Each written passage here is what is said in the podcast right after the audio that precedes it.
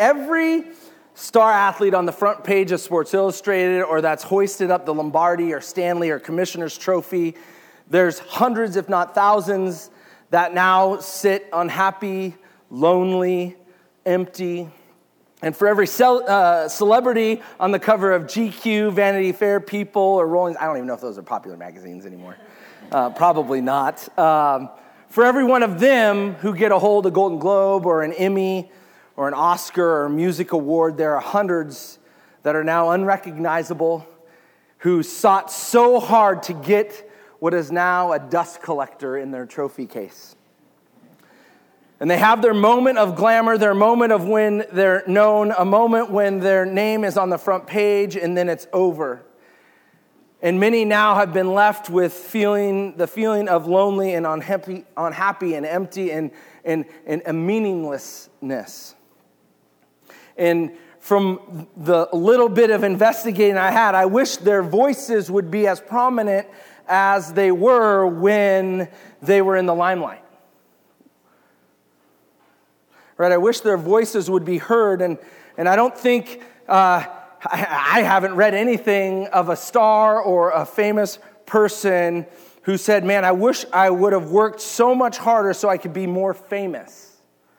Or I wish I would, would have worked so much harder so I could amass more money when it comes to that sort of profession.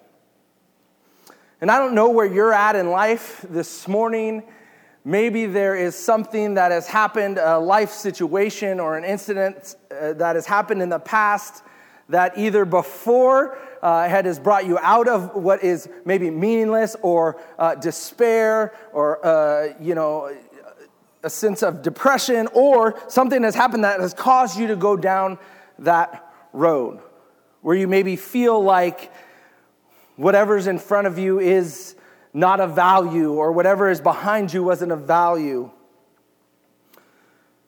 And for us, church, well, maybe, maybe it's just me. I mean, I could throw myself into this, maybe you too, but I feel like I've spent plenty of time chasing things, right? Chasing things in my life. Maybe my health, the next greatest technology advance, happiness in a stage of life, or uh, the chasing or an action or the chasing of a title or an idea, the chasing of a felt need or desire that I might have.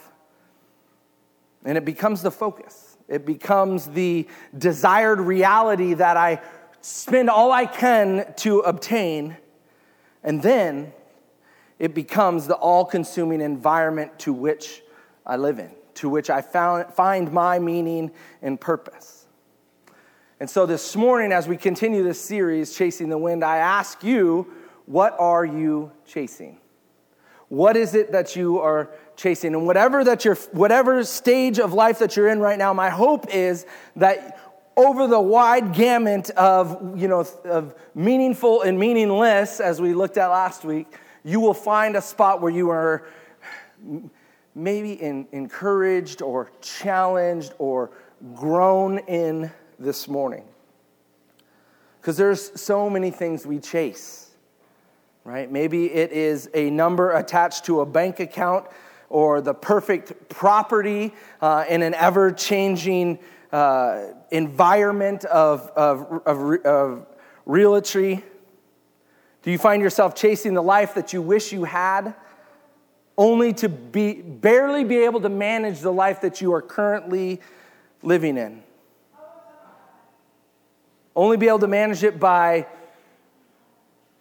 co- a coping mechanism or uh, surrounding yourself with what helps you either forget the current reality that you're in or lift you far out of the current reality that you are in. Are you living the dream? living the dream. How you doing? I'm living the dream. Right? Are you living the dream or are you searching for more? In both cases, my hope is today you will find some of what will bring you to that next stage. This week, we get to sit down with Solomon again, right? We get to interact with him. Last week was chapter one of Ecclesiastes, and we, and we really focused and looked at the idea of who Solomon was And the idea of Ecclesiastes being that it's almost like we get to sit down and share a cup of coffee with him. We get to sit down, uh, maybe in our living room, like I said, or maybe on a long road trip. We get to sit down with him and hear from this iconic, larger than life figure who wrote the book of Ecclesiastes. If you remember, he's richer than anyone you know or anyone you know of or have known, right? More famous than any celebrity crush you might have or blockbuster movie star of the current time. More wives than close friends that you have ever had in your entire life. It is true, it is true, recorded in Kings. Right? We get to hear from and have a conversation with one of the wisest people to ever walk the earth. And at the end of his life, towards the end of his life, he shares with us, and every generation before us, and every generation that is to come, he shares his takeaways, his lessons learned. These are the lessons that I've learned. Learn from me. His take on some of the most applicable things we can apply to us today. Like I said last week, this is probably the most applicable, the most uh, up to date book for what we're facing right now in our generation, in our time, as well as equally for them at that time as well. All the stuff that we run towards and the generations before us continue to chase is addressed in this book of Ecclesiastes. And at the end of his life, he says, and we looked at it last week, he says, it's all meaningless. Everything is meaningless, utterly meaningless. With that pessimism that he, that he displays or that he voices. It's like the chasing of the wind. You can't grab hold of it. Remember the image of chasing the bubbles you blow on the deck that I shared last week? You can't grab hold of them. And as soon as you get close enough, it's gone. It's a, a vapor, is the translation. Hevel, we looked at last week. And we established in chapter one that for Solomon, this was late in life, right? Sounded like, uh, so uh, the grumpy old man who's experienced in life now wants to offer up all of the regrets that he's had. Right? Recalling his younger years, that Song of Songs, you can read that one too. That one's pretty entertaining right? The youthful Solomon, and then you have Proverbs, some wise, wise words in Proverbs, funny, almost even like one liner jokes in there. That's middle aged Solomon. And then we have Ecclesiastes, where I picture him rocking on his front porch, sitting in the neighborhood that he grew up in, looking back at his life and going, I remember, I remember when. I remember when I was dealing with this stuff, and, and I want to pass it on to you this morning. So I'm going to read from Ecclesiastes chapter 2 for a little bit here uh, as we look at him just sharing with us. He says, I thought in my heart, Come now, I will test you with pleasure to find out what is good. So this is this like inner dialogue, this conversation he's having with himself. Come now, I will test I will test you with pleasure and find out what is good. But that also proved to be meaningless. Laughter, I said, is foolishness. And what does pleasure accomplish? I tried cheering myself with wine, embracing folly, my mind still guiding me with wisdom. I wanted to see what was worthwhile for men to do underneath, under heaven during the few days of their lives. I undertook great projects. I built houses for myself and planted, planted vineyards. I made gardens and parks and planted all kinds of fruit trees in them. I made reservoirs and, and water groves for flourishing trees. I bought male and female slaves, and I had other slaves who were uh, born in my house. I also mo- owned more herds of flocks than anyone in Jerusalem before me. I amassed more silver and gold for myself and the treasure of the kings in provinces. I acquired men and women singers and a, and a harem as well, the delights of the heart of man. I became greater by far than anyone in Jerusalem before me. And all this, my wisdom stayed with me. Meaningless, he said. All of that is meaningless. And I get that this is the inner dialogue he's having. He's sharing with us. These are all the things that I chased. If you missed it, I created a list for you of the things that he just mentions that he's chased, as well as there's probably many others. But Solomon, this is what Solomon tried. This is what Solomon chased laughter, fun, wine, property, nature, importance, wealth, music, sex, accomplishment. It's a list of things that he just mentioned in those like seven verses of the things that he tried and chased in his life. And Solomon would say to us that this is all meaningless. So, this chapter, chapter two, and if you missed it last week, we, uh, we introduced this ProApt guide. So, this is something that, uh, if you missed, all the Christ the King networks are, are, a couple of the churches are starting Ecclesiastes next week, and we started this week. Bellingham started a few weeks ago, but we're all going to be studying the same material, and it's going to be like thousands of people in Whatcom County are hopefully going to find meaning through the same and similar words of sharing. But this is a pro-app guide that we have all adapted as part of what we're doing through Ecclesiastes, and I want to I want to encourage you to take one of these home. There's a stack here on the stage. There's a stack by our welcome booth uh, kiosk in the back, and then there's a stack on your left, just on your outside, on your way out the door. And, and I'm not going to go through and, and explain it all again. Um, but there's a, this is just a basic way to walk through uh, the chapters we're going to be looking at. And the hope is, and what I've already found out is many of you, many of you have taken my challenge to heart. Many of these went home last week. But what we want for you to do is to just walk through the chapter we're going to do the next week. So many of you have come to me and said, Oh, I can't wait for uh, chapter two and what we're going to share. What are you going to share about drinking wine? What are you going to share about, you know, all this stuff that's in there? Uh, and I'm like, yes, it's, I tricked you into it. I got you to read ahead. And so take one of these home, do chapter three this week. Next week, we're going to be in chapter three. Um, but this is just a great practical guide for you guys to take home uh, and, and use in your own time. So, this chapter specifically, as I walk through this ProApt guide, I got three main sections that came to me of what God kind of pulled out and, and brought to my attention that I want to share. And I literally walked through it just like many of you did to come up with my content uh, this week. So the first one is, uh, and I've kind of uh, voiced them as statements that I feel Solomon is. Uh, would be in agreement with. The first one is a foolish statement, and that is pleasure leads to meaning. So, the theme of this book is meaningless and meaningful. And uh, the foolish statement that we can all often make is that pleasure leads to meaning. That the things that we find pleasurable in our lives, we attest to the meaning and purpose of why we live which I, which I would say that Solomon would say all those things uh, are actually meaningless.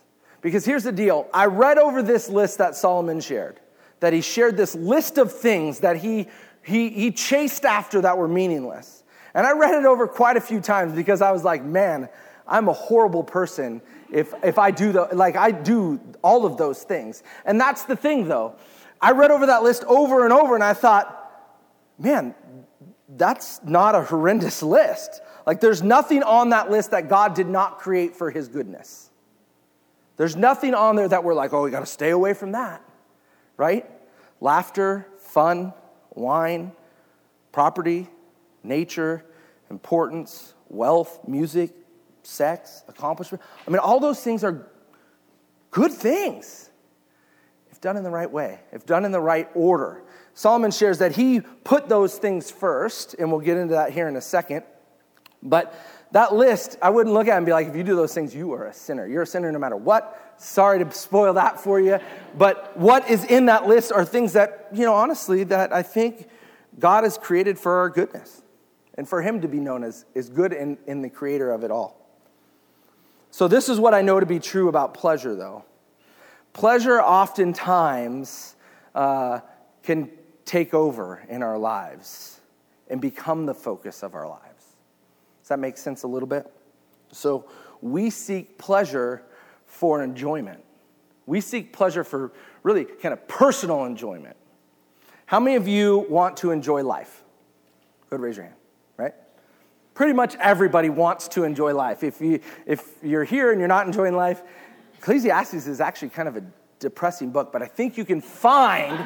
I think you can find enjoyment in the book as well. But we want to enjoy life, right? All of us do. And hopefully, uh, the hang up with pleasure and seeking is that we really rely on the actual pleasure in order for us to find our enjoyment in life. So it becomes the focus and the need that we have in order to enjoy our lives. That pleasure does right? The next enjoyment, and then the next enjoyment, and then the next enjoyment, and then the next enjoyment. And then what often happens is we find ourselves down the road, and what used to bring us pleasure no longer brings us pleasure because we need more than the, the, the, the, thing that we are mixed up in to find our pleasure and enjoyment in life. And I believe Solomon would say that same thing. That he would have found pleasure in something, and that led to the this I am the greatest that ever was in Jerusalem that he says now is meaningless. And the second side of the pleasure thing is this we use pleasure to cope with things. We use pleasure to cope, right? We use pleasure to, to medicate, to manage our life, right? We handle the chaos uh, we, have, we have going on in our life with medicating ourselves with pleasure by coping with the outside, uh, the outside stressors with the pleasure that, I mean, how, how else would you get to 700 wives?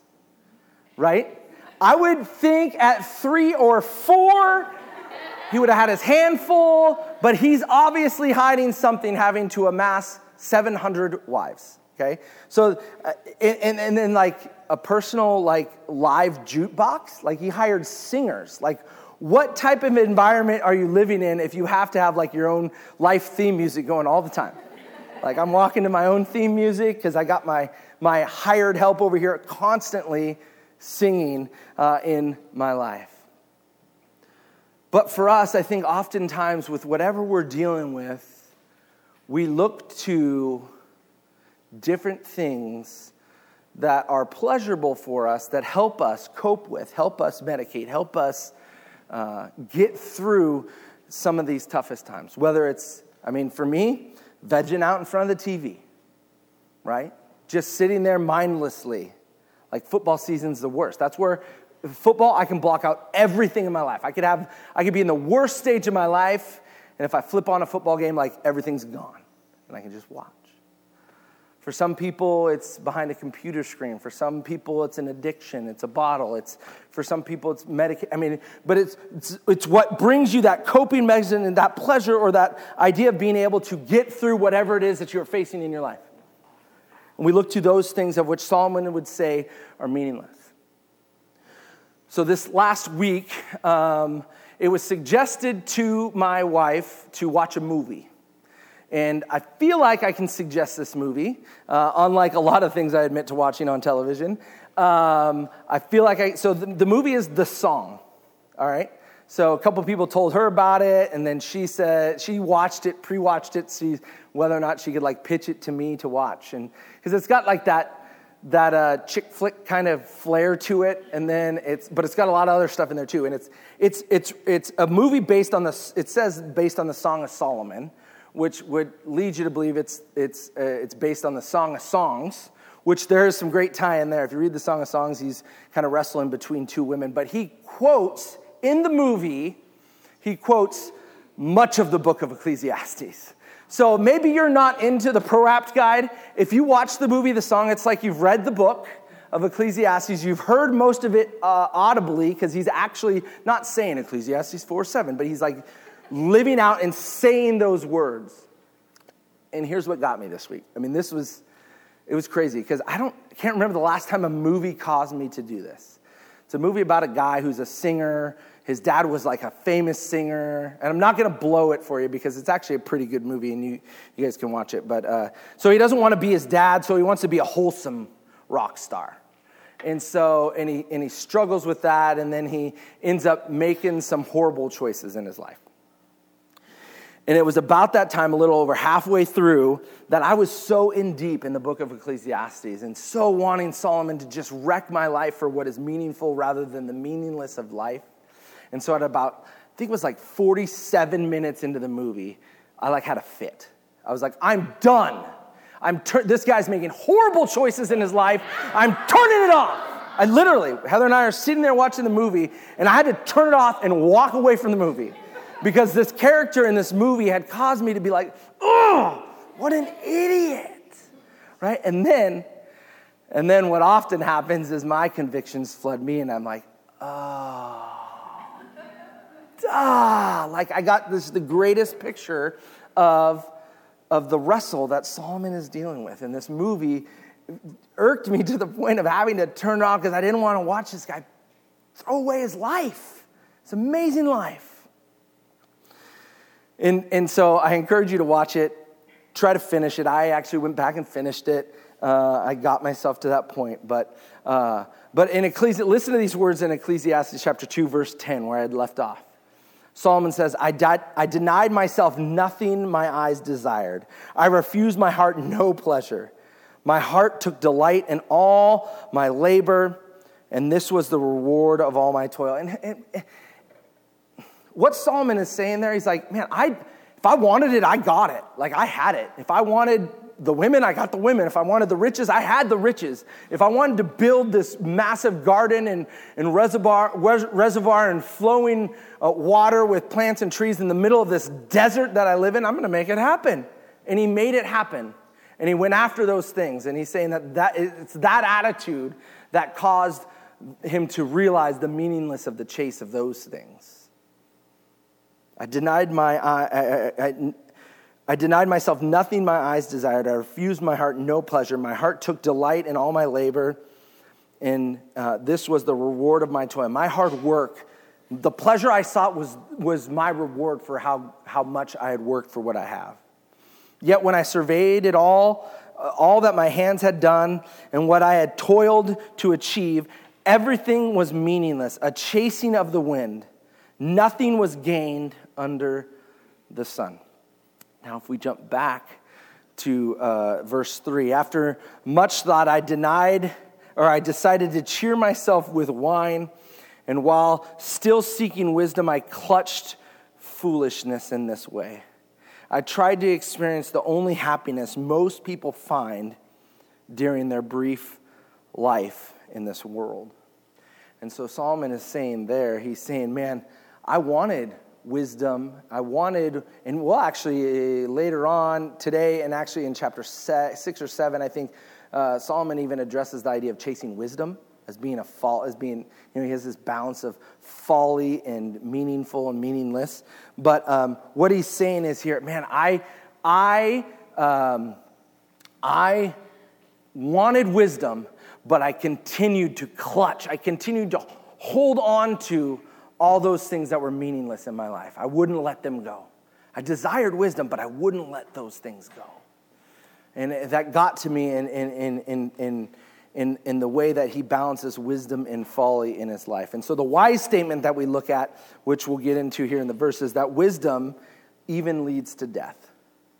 So, wisdom, there's wisdom and foolishness, is what kind of we're wrestling with in here. In chapter 6, you'll learn more about that. But uh, he tried wisdom as well. And listen to what he says in verse 12 and through 16. Then I turned my thoughts to consider wisdom and also madness and folly. What more can a king's successor do than what he's already been done, what has already been done? I saw that wisdom was better than folly, just as light is better than the darkness. The, the, the wise have eyes in their heads, while the fools walk in darkness.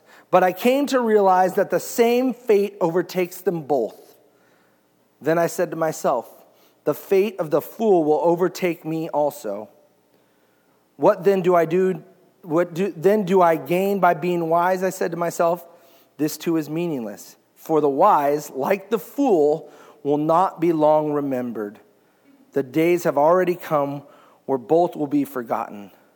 Like the fool, the wise too must die. And Solomon said, The wisest man at that time says, Even the wisdom and the knowledge that I chase leads to meaningless. It actually leads to the same outcome in life as the fool. And I'm like, man, because he's talked about his toil and all this hard work and even gaining all this wisdom in his life by reading and writing and all those things he says in here is also too meaningless.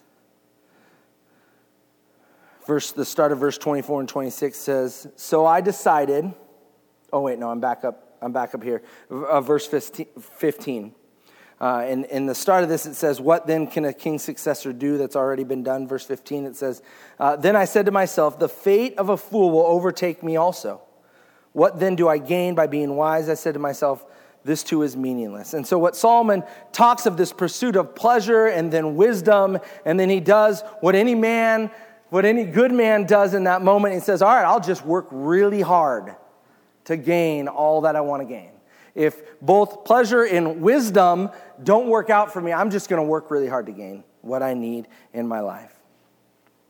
And we can't have, uh, we can't, that's mentality, we can't have, if we can't have what we want, if we can't, uh, if we don't know any better, we'll work for it. We'll work to achieve what we want in our lives. Verse 17, so I hated life. And because of the work that is done under the sun was, was grievous to me, all all of it is meaningless, a chasing after the wind. Verse 18 I hated all things I had toiled for under the sun, because I must leave them to the one who comes after me and who knows whether the uh, and who knows whether that person will be wise or foolish.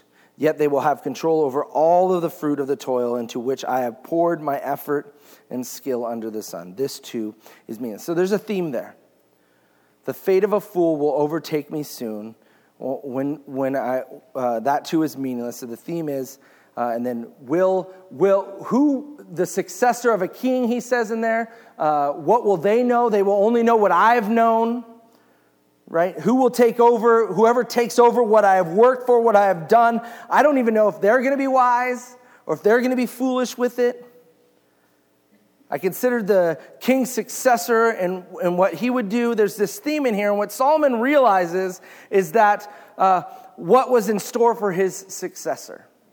What was in store for the person that would follow him was only what he had been teaching him, right? And if you don't know, you can go back in First Kings, and we're not going to really get into it, but Rehoboam was uh, King Solomon's son who would take over uh, for him as the king, and, uh, and he too would follow that same line, and there would be wreckage and ruin from what he did as well. And what Solomon is saying here and here, he's saying, Man, everything that I've done, that is what I'm passing on. That is what my successor will know. And that too, if I take a look at it, is meaningless.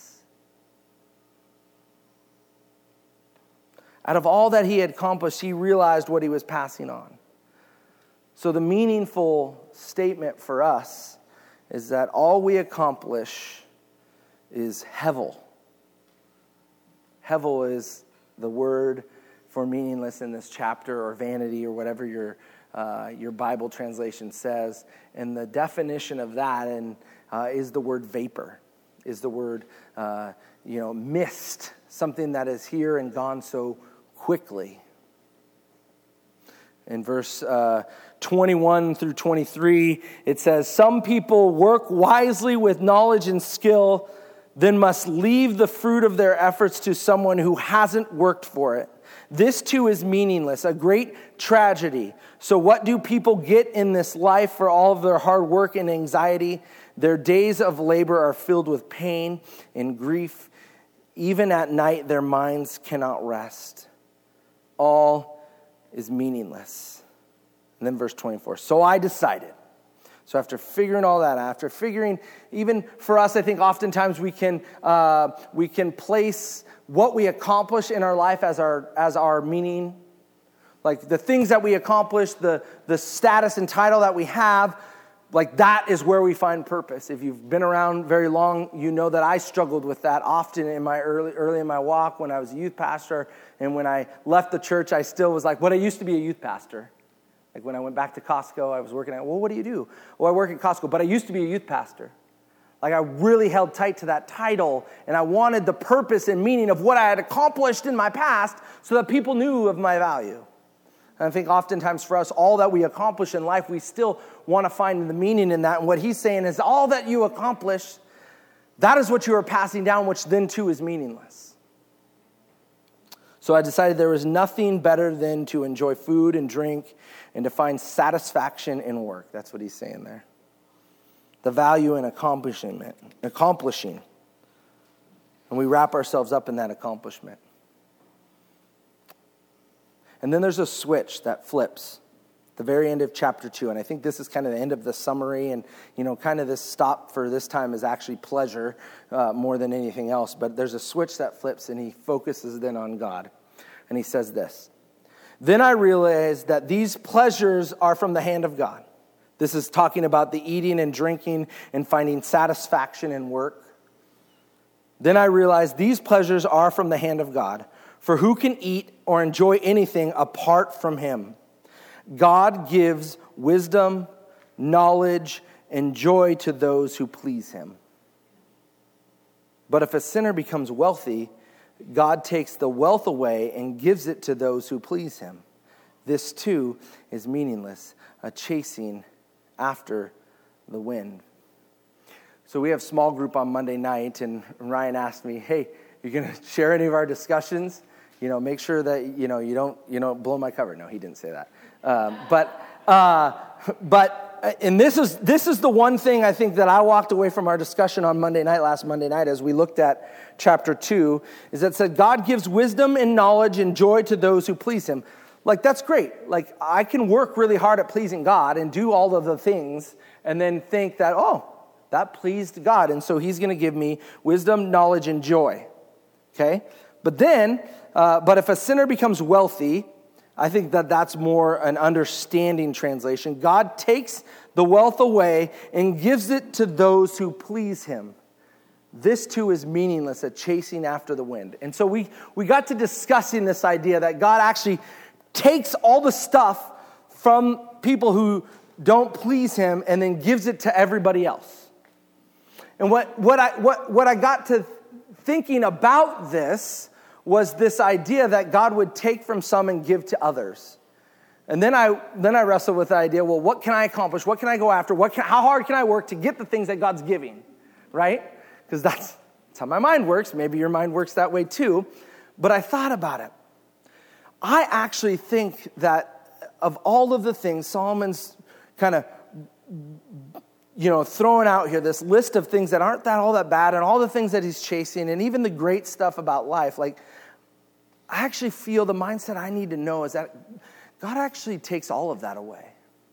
Right? You've heard the analogy of, you know, there's not a U haul behind a hearse, right? Like, at the end of your life, you can't take any of it with you. None of us can. None of what we accomplish or what we go after or what we chase here under the sun as we looked at last week, none of that can go with us. And so I started thinking about it as this idea is that God takes all of that that we accomplish here on earth and he takes it up for himself. And then to those that please him, to those that, uh, that follow after him, to those that trust in him, to those that, uh, he, that look to him for the meaning of life, he then takes all of that up and he gives ultimately the riches of what is heaven the heavenly riches of, man, I get goosebumps even thinking about that, right? Like the idea that God is going to give us the riches of everything we could ever desire and want and need, and, and everything that we chase after over here has so much more meaning over here. And, and it just got me to that mindset of, of how meaningless the things under the sun are here, and how valuable true meaning is over here and the focus that we have on, on God. And that's what Solomon's saying to us. He's saying, Man, I chased, I chased so hard after this stuff. I amassed so much. I accomplished. I got the house and I got the kids and, and you know, the fun stuff we did. And, but when it comes down to it, what God has taught me is that this is, has way more meaning and way more purpose. Yeah, this stuff is great. Actually, I would argue that this stuff even gains more meaning if we're focused over here on true meaning. It's all a gift, right? God gives. God gives a gift of wisdom and knowledge and joy to his people. So I want you to think about your life and the meaning. And if you know my story, like I don't come out of a story of wreckage and ruin. I come out, I, I, I, accepted Christ at 18, and I came out of a life that was meaningless, that I was just wandering through life. I had no purpose really. And so this really hit home for me because it's the meaning that, that God gave me at 18 that put me here, that put me through all the stages where God equipped me to do what I need to do in my life. I still learned tons of lessons. But what if, what if meaning from God is a gift? not a chase? What if, what if all the toil and work and chasing and running and acquiring and, and, and everything that we, that we go after so hard in life, what if, what if it's not a chase? What if it's a gift? And we can just receive it. We can just take it in. Be like, man, thank you. Thank you, God, for that gift of purpose in my job. Thank you for that gift of purpose and how I handle my finances. Thank you for that gift and purpose of how I raise my children. This gives me so much meaning in all those areas because you've created me for that meaning and that purpose in my life. What if it's not a gift? What if it's a chase? Will you pray with me?